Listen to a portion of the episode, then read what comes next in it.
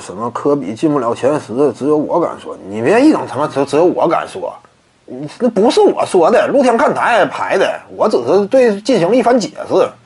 而且还是那句话嘛，老二冠军在历史上，它一般来讲没有那么特殊之前。呃，体育就是赢家通吃的这么一个游戏。你比如说呀，巴萨夺冠，说白了，八九成功劳啊，或者说这样一种荣耀的加成，都归到梅西头上。其他的，你这二老二、老三、二三号人物加成属性非常有限，这是现实。体育比赛就是这样，赢家通吃。奥运赛场啊，我拿了个金牌，万众瞩目；银牌这位，广告代言想都别想，对不对？谁广告代言找一银牌啊？那就差呗，显得你这个企业不行嘛。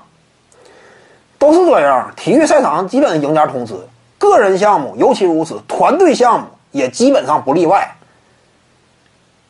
对不对？团队取得成绩啊，八九成功劳归为老大老大身上。科比是一个 MVP，两个老大冠军，主要就是三连冠那个时期，奥尼尔他是戏份更重嘛，因为那个时期也没有联防，对不对？他篮下一对一你也整不过他，当时就是那种风格嘛，篮下一对一，他他很有很有这个能量，奥尼尔。所以早期那会儿嘛，这是现实的。你这你不能光查冠军数，你也得看出来这个，这他这个到底是什么身份拿的？光查冠军数啊，那皮蓬比詹姆斯厉害的多。按皮蓬讲话了，等詹姆斯啊拿了六个冠军再来跟我比，你这你知不知道你自己几斤几两啊？皮蓬啊，詹姆斯拿了六个冠军再跟你比，我拿六个冠军我也是跟乔丹比，我轮得着跟你皮蓬比吗？是不是这个道理？二当家的冠军，你跟人家。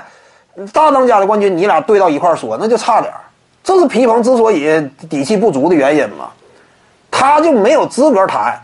你跟我，你想跟我比啊？你达到我这种层次啊？等你拿六个冠军再说。皮蓬在詹姆斯面前，他就没有资格了讨谈这个话。乔丹可以这么谈，对不对？这就是这个道理吗？科比主要也是吃亏，吃亏在哪儿？他这个核心老大身份是俩冠军，你要看明白这点嘛。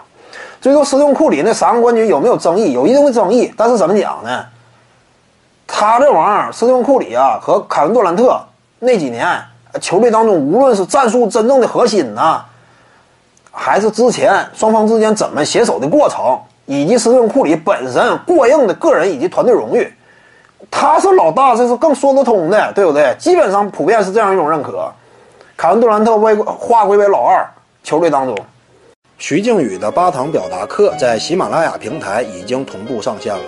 各位观众要是有兴趣的话呢，可以点击进入到我的个人主页当中，在专辑页面下您就可以找到它了。